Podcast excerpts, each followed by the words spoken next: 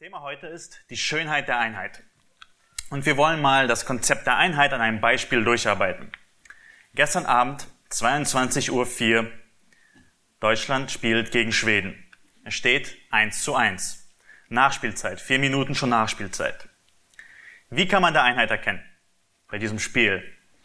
Es war gar nicht schwer. Wir waren als Jugend, haben hier zusammen geschaut die alle sind angespannt, während der Stoß vorbereitet wird, der Ball hingelegt wird und alle Gesichter sind angespannt. Richtig viel Spannung. Manche sagen schon, komm, Tor, Tor. Aber weil es ist die absolut letzte Chance für Deutschland, damit Deutschland noch was ändern könnte.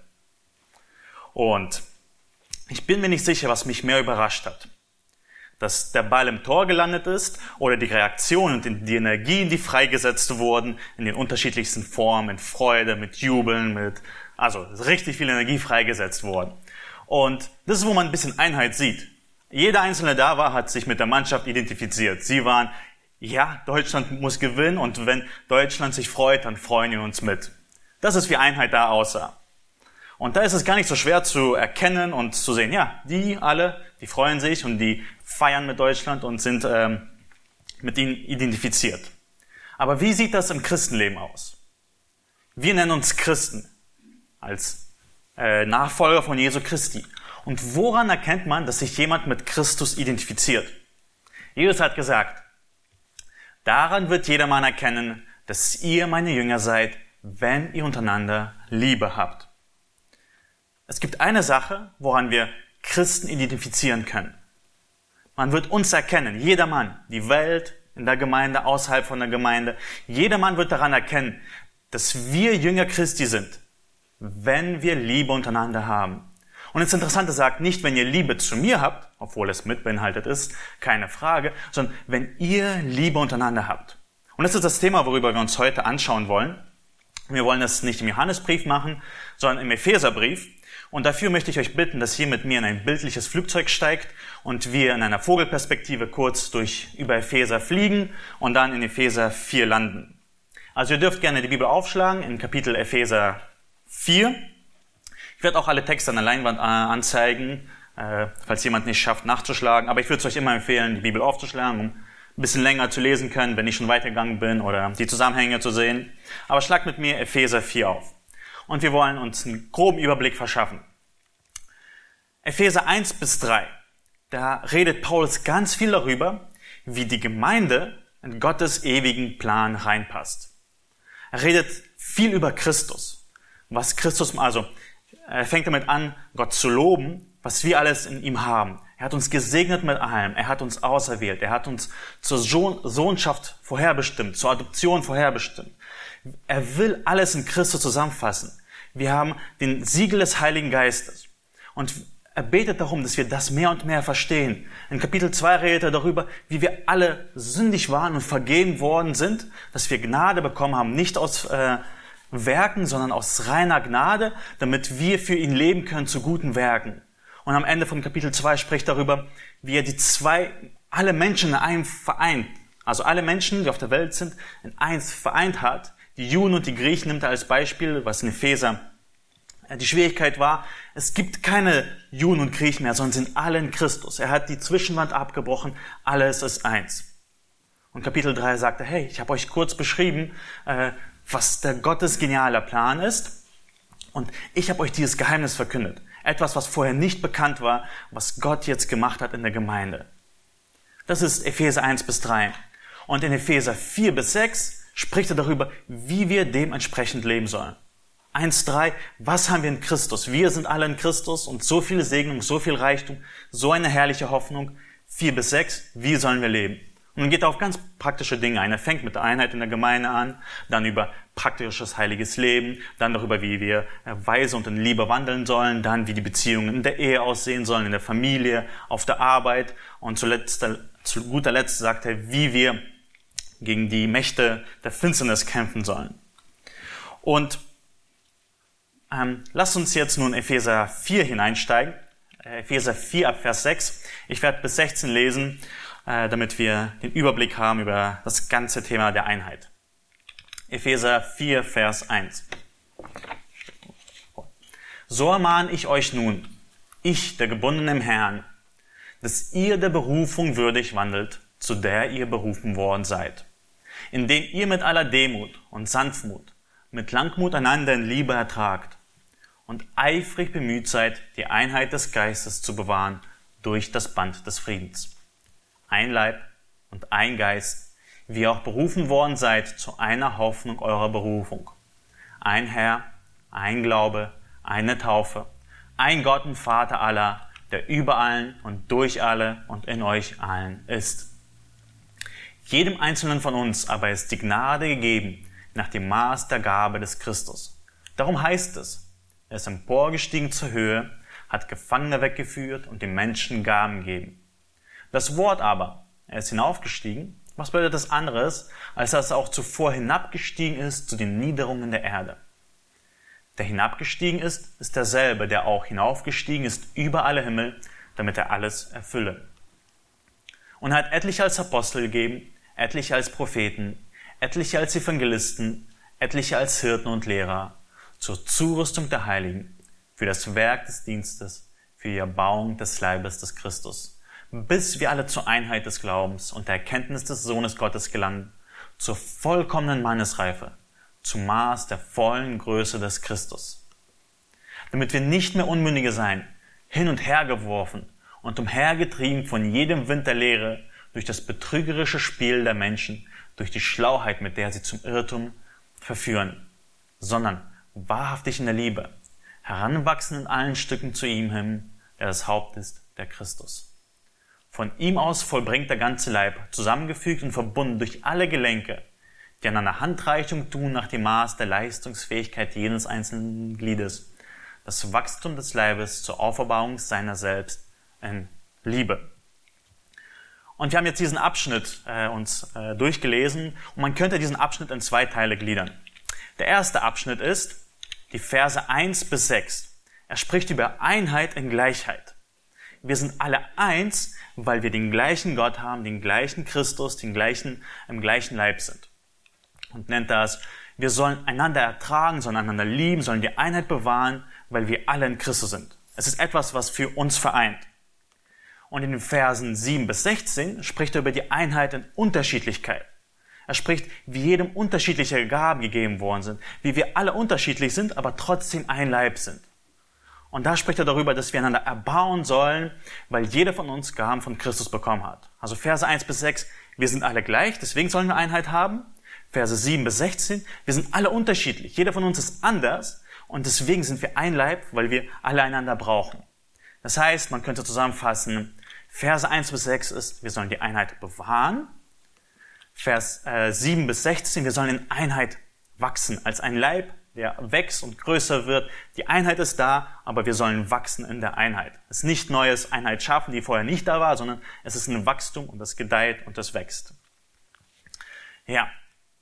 Und dann würde ich euch kurz die Gliederung der Predigt vorstellen, wo, äh, damit ihr ungefähr wisst, wo wir durchgehen wollen. Der Titel ist Die Schönheit der Einheit. Zuerst wollen wir anschauen im Vers 1, Einheit steht dir gut. Danach, Einheit tut deinen Geschwistern gut. Und als dritten Punkt wollen wir uns anschauen, wo die Einheit herkommt. Einheit beruht in Gott. Gut, lass uns dann mit dem ersten Punkt anfangen. Wir haben jetzt gesehen, was der große Kontext ist. Und lass uns den ersten Punkt anschauen. Einheit steht dir gut.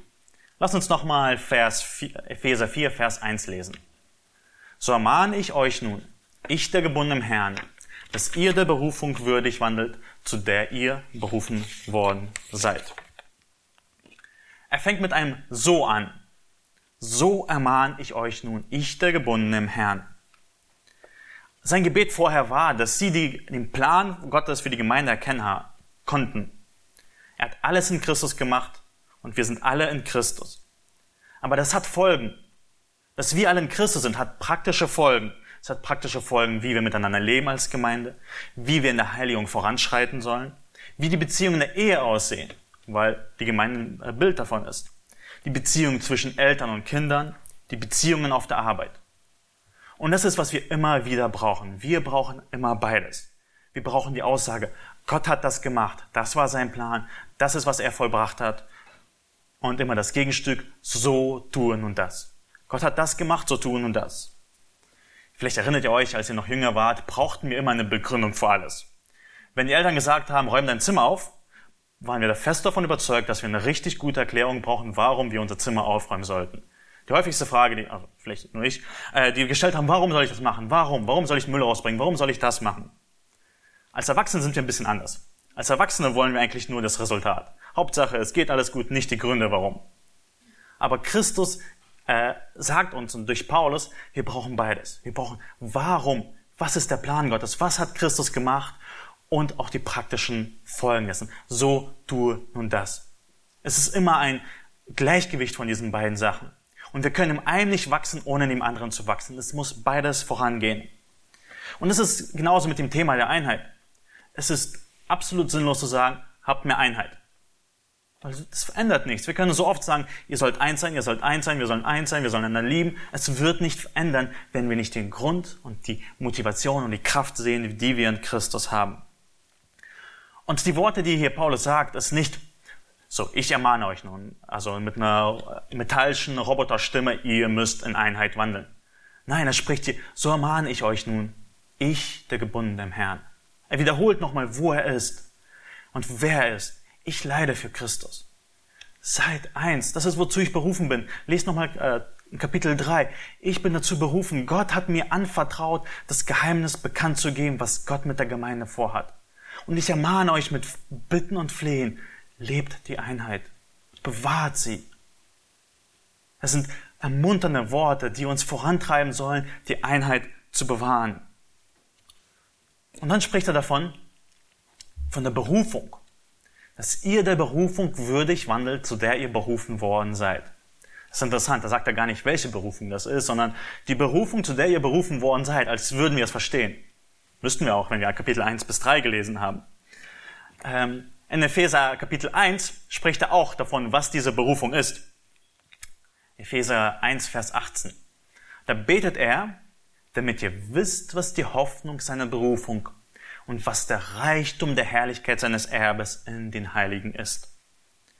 Also es geht um Hoffnung. Es ist etwas, was noch aussteht. Etwas, wohin wir hinschauen, was wir erwarten, was wir mit Freude erwarten. Es ist auch ein gemeinsames Ding. Es ist nicht eine einzelne, also jeder von uns ist berufen, aber es ist eine gemeinsame Hoffnung. Weil die Parallele dazu ist, was der Reichtum der Herrlichkeit seines Erbes in den Heiligen ist. Es geht um die Zukunft, um das, was noch passieren wird und was wir jetzt schon für eine Hoffnung und eine Berufung haben. Das Wort wird leider nur Berufung dreimal im Epheserbrief verwendet. Einmal hier und zweimal in unserem Text. Und erklärt nicht wirklich, was dieses äh, Wort bedeutet. Aber ein sehr, sehr ähnliches Wort verwendet er ganz häufig im Epheserbrief. Und zwar das Wort Gemeinde. Und ähm, im Griechischen ist es einfach das Wort von derselben Wurzel. Die Berufenen also die Gemeinde sind die Berufenen. Das ist, worum es hier geht. Die, wir sind als Gemeinde von Gott berufen. Das ist unsere Hoffnung. Das ist unsere Berufung. Wir sind als Gemeinde zu seiner Herrlichkeit berufen. Sowas ähnliches sagt er auch in 1. Thessalonicher Kapitel 2. Ihr wisst ja, wie wir euch, euch ernstlich bezeugt haben, dass ihr so wandeln sollt, wie es Gottes würdig ist, der euch zu seinem Reich und zu seiner Herrlichkeit beruft. Gott hat uns zu seinem Reich jetzt, aber auch in Zukunft zu seiner Herrlichkeit wieder berufen. Und das Wort Berufung sagt auch schon selbst äh, vieles über sich, wer es initiiert hat, wer es angefangen hat. Sind wir die selbstgeladenen Gäste Gottes in seinem Reich? Nein. Berufen heißt, Gott hat uns gerufen und wir sind dazu gekommen. Er hat uns zu seinem Festmahl gerufen.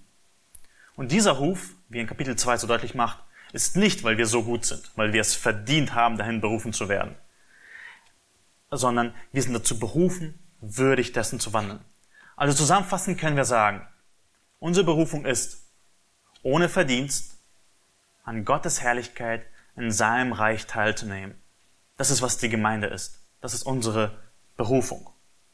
Und ich will euch nur ermutigen dazu, mehr euch Gedanken zu machen, was dieser herrliche Ruf ist. Epheser 1 bis 3 lesen, immer wieder darüber nachdenken, wozu sind wir als Gemeinde berufen. Weil es ist sehr wichtig, weil wir können nicht ohne das weitergehen. Weil er sagt, wieder in Epheser 4, Vers 1, dass wir der Berufung würdig wandeln sollen.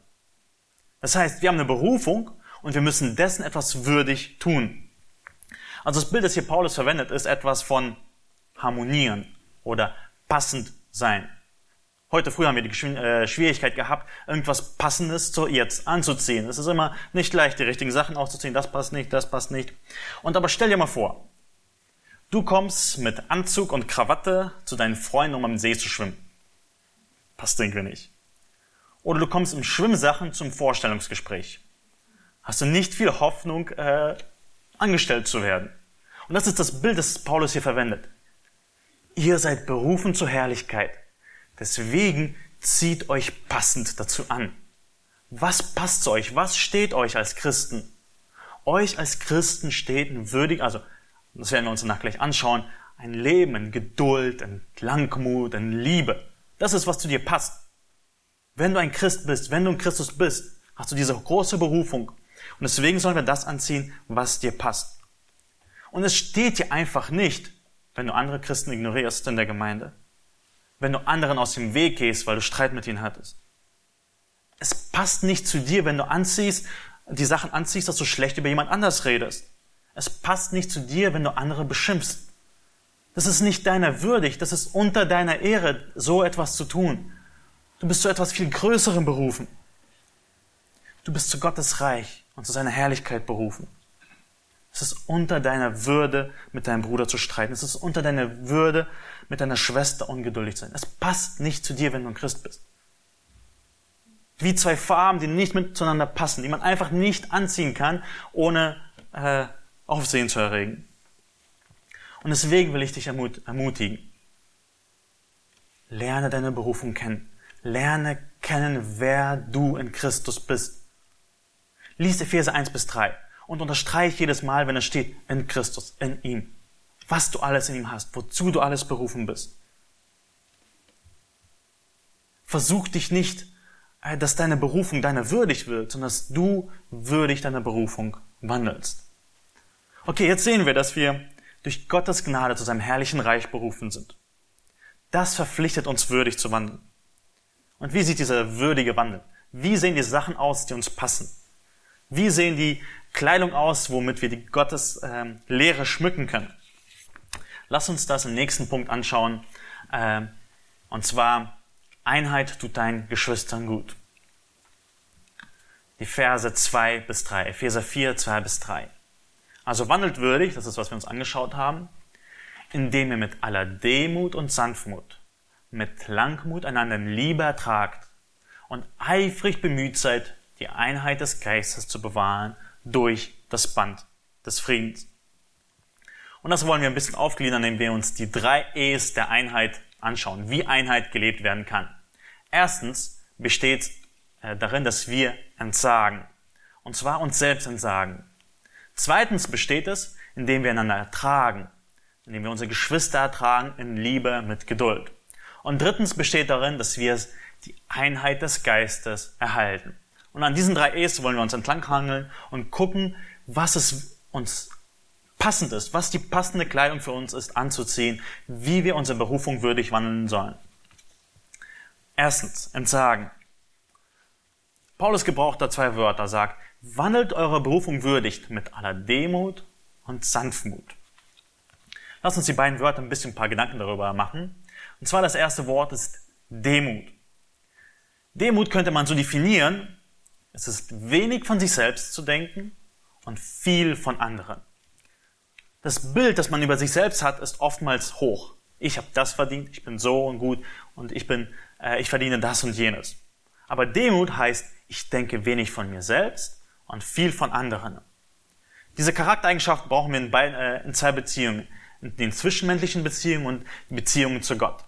Bei Gott ist ziemlich offensichtlich, dass wir uns, äh, er viel größer ist als wir und wir deswegen wenig von uns denken sollen. Aber Menschen stellen wir uns oftmals über sie. Oha, also ich bin geistlicher, ich bin weiter, äh, ich habe mehr erlebt, ich, ich verstehe mehr von der Bibel. Aber Demut heißt, ich denke wenig von mir selbst und viel von den anderen. Das ist, könnte man auch sagen, Denken unter Kontrolle. Unser, wie wir von anderen denken, dass wir das kontrollieren und äh, halten. Sanftmut ist nicht darauf bestehen, dass man seine Rechte durchsetzt mit Kraft. Also Sanftmut ist ähm, die Eigenschaft oder wie es auch, äh, ich glaube, Theo gesagt hat, Kraft unter Kontrolle. Es ist etwas, wenn uns jemand etwas Falsches tut, etwas Schlechtes tut, dass wir nicht darauf bestehen, unsere Rechte durchzusetzen. Es ist die Fähigkeit, Unrecht zu erdulden, seine Stärke nicht zu verwenden. Jemand hat mir was Schlechtes getan und ich halte mich zurück. Das ist, was Sanftmut ist. Ich halte meine Kraft unter Kontrolle. Und bei beiden Eigenschaften geht es darum, dass man sich zurücknimmt. Dass man sich nicht in den, äh, also bei Demut nicht viel von sich denkt oder in Sanftmut nicht viel seine Rechte durchsetzt und seine Kraft durchsetzt. Es geht immer, dass man sich selbst zurücknimmt. Das heißt, man sich selbst entsagt. Und was interessant ist, dass er sagt, mit aller Demut. Mit jeder erdenklichen Demut. In jeder Situation. Nicht nur am Sonntag, dass wir demütig miteinander sind und unsere äh, Christenmaske angezogen haben. Nicht nur am Sonntag, sondern die ganze Woche lang bei den Proben, beim Aufräumen, bei jenen Sachen, wenn man miteinander telefoniert, wenn man miteinander schreibt. Was hat das mit Einheit zu tun? Wozu brauchen wir Demut und Sanftmut äh, für Einheit? Weil es das beste Gegenmittel ist. Ich meine, wann wird man zornig? Jemand hat etwas gemacht, was einem absolut nicht passt. Und ich will nun das alles tun, um das Gegenteil zu bewirken. Aber wenn wir demütig sind, wenn jemand etwas macht, was mir nicht passt, denke ich mehr von ihm und weniger von mir. Ich habe so verdient, dass er mit mir so handelt. Wir brauchen das, wenn wir zusammen dienen. Dass wir von anderen, mit denen wir zusammen dienen, dass wir höher von ihm denken und weniger von uns. Dass wir nicht unsere Rechte durchpochen. Ich möchte, dass du es aber so machst, weil ich hier bin. Der zweite Punkt die Art und Weise, wie wir unsere Berufung würdig wandeln sollen, besteht im Ertragen. Dann sagt Paulus, indem wir einander mit Langmut, einander in Liebe ertragen. Und lasst uns, ähm, wann brauchen wir diese Eigenschaft? Wann müssen wir einander in Liebe ertragen? Wenn der Bruder weise und liebevoll handelt, wenn die Schwester genauso handelt, wie es sich von einem Christen gebührt. Wenn alles perfekt ist, brauchen wir äh, Geduld und Liebe und lang äh, ertragen? Wir brauchen, das müssen wir tun, wenn der andere nicht richtig handelt. Wenn er unvollkommen ist, wenn er sündigt. Das ist, wo wir einander ertragen müssen. Das ist, wo wir miteinander Geduld haben müssen. und ich bin mir ziemlich sicher, ihr kennt die Momente, wo jemand gegen euch gesündigt hat. Da ist es, wo wir die Einheit bewahren sollen, indem wir einander ertragen. Wir müssen es mit Langmut tun. Oder anderes Wort, mit Geduld. Oftmals sagen wir zu uns, bin ich meines Bruders Hüter? Und dann gehen wir die Person auf. Er wird sich sowieso nie bessern. Er wird, ich habe ihm schon zehnmal gesagt, dass er das und das besser machen soll. Aber er verändert sich einfach nicht. Und wir sollen mit Geduld. Und was ist die Motivation für unsere Geduld? Geduld heißt einfach länger warten, bis man zornig wird. Aber unsere Geduld beruht nicht darauf, dass wir Hoffnung in die Menschen setzen, sondern weil wir in Christus sind, weil wir wissen, dass Christus am Werk ist. Deswegen dürfen wir Geduld miteinander haben, weil wir wissen, dass Gott was tun wird. Indem er uns gebraucht, indem er andere gebraucht. Aber Gott wird Veränderung schenken. Epheser 1, er hat uns auserwählt, dass wir heilig und tadellos sein. Deswegen dürfen wir miteinander geduld sein, geduldig sein, weil wir werden alle heilig und tadellos sein. Es ist ein gewisses Ziel. Dann müssen wir einander ertragen. Es ist nicht nur, dass wir, okay, ich ertrage ihn, sondern dass wir einander ertragen mit einem Ziel.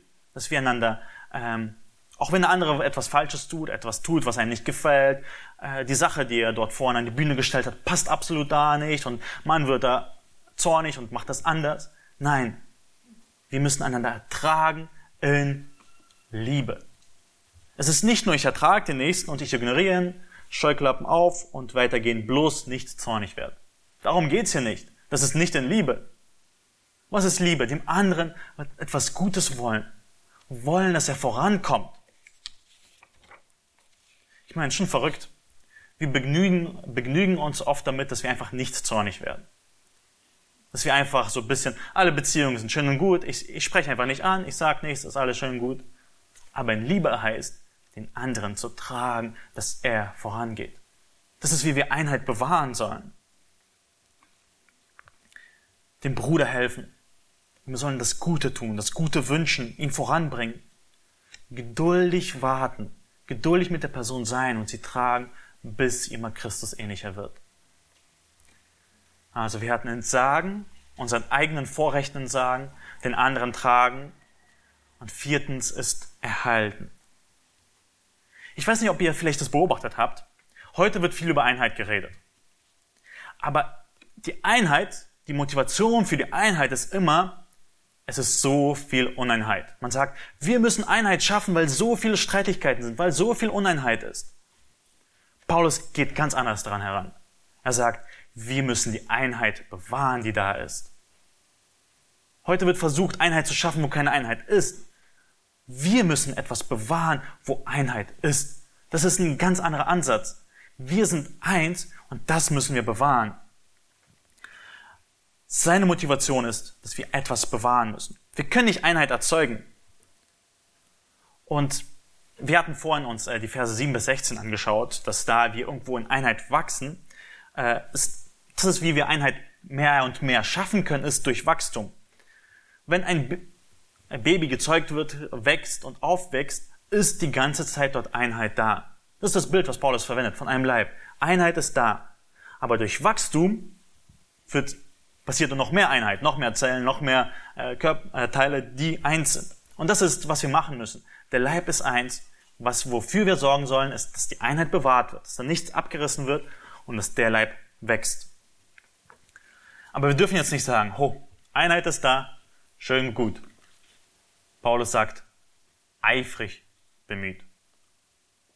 Das sollte unsere oberste Priorität sein. Kapitel 4 fängt dann mit den praktischen Umsetzungen dessen an. Und er fängt mit Einheit an, dass wir sie erhalten sollen. Das ist eine höchste Priorität. Das ist was am wichtigsten, was, das ist die Grundlage für alles.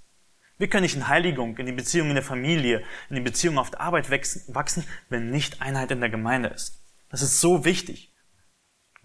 Und Einheit bewahren ist unser Schatz. Das ist, den wir behüten sollen. Wir sollen ihn mit allem verteidigen. Alle Schwierigkeiten aus dem Weg räumen. Es ist nicht optional, ob wir Einheit in der Gemeinde haben oder nicht. Es ist nicht so, okay, ich bin gerettet, ich komme in den Himmel, Einheit in der Gemeinde, ja gut. Wenn ich dafür Zeit habe, dann werden wir miteinander auskommen. Es ist das Kostbarste, was wir haben. Und wodurch? Durch das Band des Friedens. Durch etwas, was uns zusammenschweißt, und das ist den Frieden. Wir sollen Friedensstifter sein. Warum? Wie können wir Einheit bewahren? Durch den Band des Friedens? Weil Christus diesen Frieden geschaffen hat. Lass uns kurz im Epheser verwendet er viermal das Wort des Friedens. In Kapitel 2 sagt er, er hat die Juden und Griechen, er hat die Zwischenwand abgebrochen und die beiden, Juden und Griechen, in sich selbst zu einem neuen Menschen zu schaffen und Frieden zu stiften. Nicht nur den Frieden zwischen Menschen und Gott, den Frieden zwischen den Menschen. In Kapitel 2 weiter. Er kam und verkündigte den Frieden euch, den Fernen und den Nahen. Oder in Kapitel 6, interessant, was er sagt. Das ist unsere Waffenrüstung. Wir sollen an den Füßen gestiefelt sein mit der Bereitschaft der Verkündigung für das Evangelium des Friedens. Das Evangelium des Friedens. Friedens zwischen Mensch und Gott, aber Frieden zwischen uns in der Gemeinde. Wenn Einheit dir in der Gemeinde nicht wichtig ist, ist dir das Evangelium egal. Es ist ein Evangelium des Friedens. Christus ist gekommen und hat Frieden verkündigt. Das war seine Botschaft. Und wenn wir nicht daran eifrig bemüht sind, sagen wir uns, es ist egal, was Christus verkündigt hat wozu er gekommen ist, was er geschaffen hat. Er hat das gemacht, das ist das Evangelium. Ein Teil dessen. Und du sagst vielleicht, ich kann es aber nicht. Paul, ich schaffe das nicht. Ich weiß, wir sollen einander lieben, wir sollen einander tragen, aber das ist so schwer. Ich bin schon viermal versucht, mit der Person zu reden, sie hört nicht auf mich. Ich komme mit der Person einfach nicht klar. Dieser Streit es wird immer so sein. Das können wir einfach nicht klären. Uns ist nicht bewusst, wie realitätsfern das ist, wenn wir so reden. In dem Vers davor stand, dass wir die Einheit bewahren sollen. Welche Einheit? Die Einheit, die wir haben als Gemeinde, beruht in Gott. Lass uns die Verse 4 bis 6 lesen. In Epheser Kapitel 4. Ein Leib und ein Geist, wie auch berufen worden seid zu einer Hoffnung eurer Berufung. Ein Herr, ein Glaube, eine Taufe, ein Gott und Vater aller, über allen und durch alle und in euch allen. Bevor wir weitergehen, lasst uns ein paar Beobachtungen machen. Welches Wort kommt ziemlich häufig vor? Ein Leib, ein Geist, eine Hoffnung, ein Herr, ein Glaube, ein Gott und Vater aller. Ist schon mal interessant zu beobachten, dass das Wort eins ziemlich häufig vorkommt. Welches auch noch? Allah. Ein Gott und Vater aller, überall und durch alle und in euch allen. Paulus gibt hier den Grund und erklärt, welche Einheit wir haben. Was uns alles verbindet. Und was auch noch interessant ist, dass hier drei Personen der Dreieinigkeit vorkommen. Drei Zeilen, drei Personen der Dreieinigkeit. Gott der Heilige Geist, Gott der Herr, Gott der Vater. Alle drei kommen vor. Und wo haben wir noch in der Bibel das Konzept von Einheit und Dreieinigkeit, wo das zusammengeführt wird? Weiß jemand eine Stelle? Johannes 17, richtig. Und da sagt er, da betet Jesus, das ist sein Gebet, sein letztes Gebet vor der Kreuzigung für seine Jünger und für die Gemeinde. Auf dass sie alle eins seien. Gleich wie du, Vater, in mir und ich in dir. Auf dass sie in uns eins seien, damit die Welt glaubt, dass du mich gesandt hast. Und ich habe dir die Herrlichkeit, die du mir gegeben hast, ihnen gegeben, auf dass sie eins seien, gleich wie, gleich wie wir eins sind. Die Einigkeit, die wir als Gemeinde haben, beruht auf der Einigkeit der Dreieinigkeit, aber auch, dass wir in Christus sind. Und schaut in dem Vers, in dem ersten Vers, damit die Welt glaube, dass du mich gesandt hast. Das Zeugnis der Einheit ist ein Zeugnis dafür, dass Jesus der Christus ist, dass er der Sohn Gottes ist. Durch das, wenn wir eins sind als Gemeinde, bekräftigen wir, demonstrieren wir, beweisen wir, dass Jesus der Christus ist. Dass er nicht irgendein Scharlatan war oder der einfach nur erzählt hat, ich bin der Sohn Gottes. Das ist der Beweis dafür, dass Jesus wirklich der Christus ist, wenn wir eins sind. Gott eins ist und wir in ihm eins sind. Es ist nicht eine nebensächliche Sache. Es ist von größter Bedeutung, dass wir einander ertragen, dass wir miteinander demütig sind, dass wir in Liebe miteinander umgehen, weil das alles über Christus sagt und das, was er gemacht hat. Und lass uns die drei Punkte durchschauen. Einheit besteht erstens im Heiligen Geist. Ein Leib und ein Geist, wie ihr auch berufen worden seid, zu einer Hoffnung eurer Berufung. Wir sind durch einen Geist in ein Leib hineingetauft worden. Aber manchmal leben wir so, als hätte Christus zwei Leiber. In einem Leib sind die Leute, die ich mag, und in dem anderen Leib sind die, die ich nicht mag. Wie absurd ist das? Es gibt nur ein Leib, Christus das Haupt der einen Gemeinde. Wie auf berufen worden seid zu einer Hoffnung eurer Berufung. Und manchmal leben wir auch genauso, dass wir denken, es gibt zwei Himmel, in die wir kommen. In einen Himmel komme ich mit den Menschen, mit denen ich zurechtkomme, und der andere Himmel, das sind die anderen. Ich komme mit der nicht klar, ich kann, ich, ich schaffe das nicht, ich kann da keine Beziehung aufbauen, ich, wir kommen einfach nicht miteinander klar. Aber wir werden im selben Himmel sein.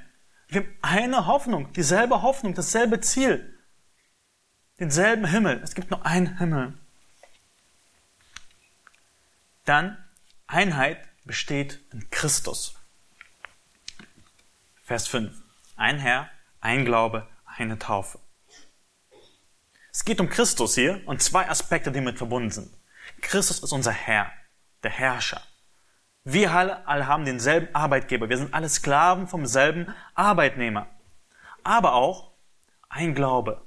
Ein Glaube, derselbe Glaube, der nicht auf uns selbst vertraut, sondern auf Christus vertraut. Glaube ist hier nicht, also das ist, was du glaubst und was ich glaube, sondern der Glaube, der sagt, ich kann nichts beitragen, ich vertraue allein auf Christus. Das heißt, wir sind im selben, in derselben Person und eine Taufe. Was ist Taufe? Eintauchen, untertauchen.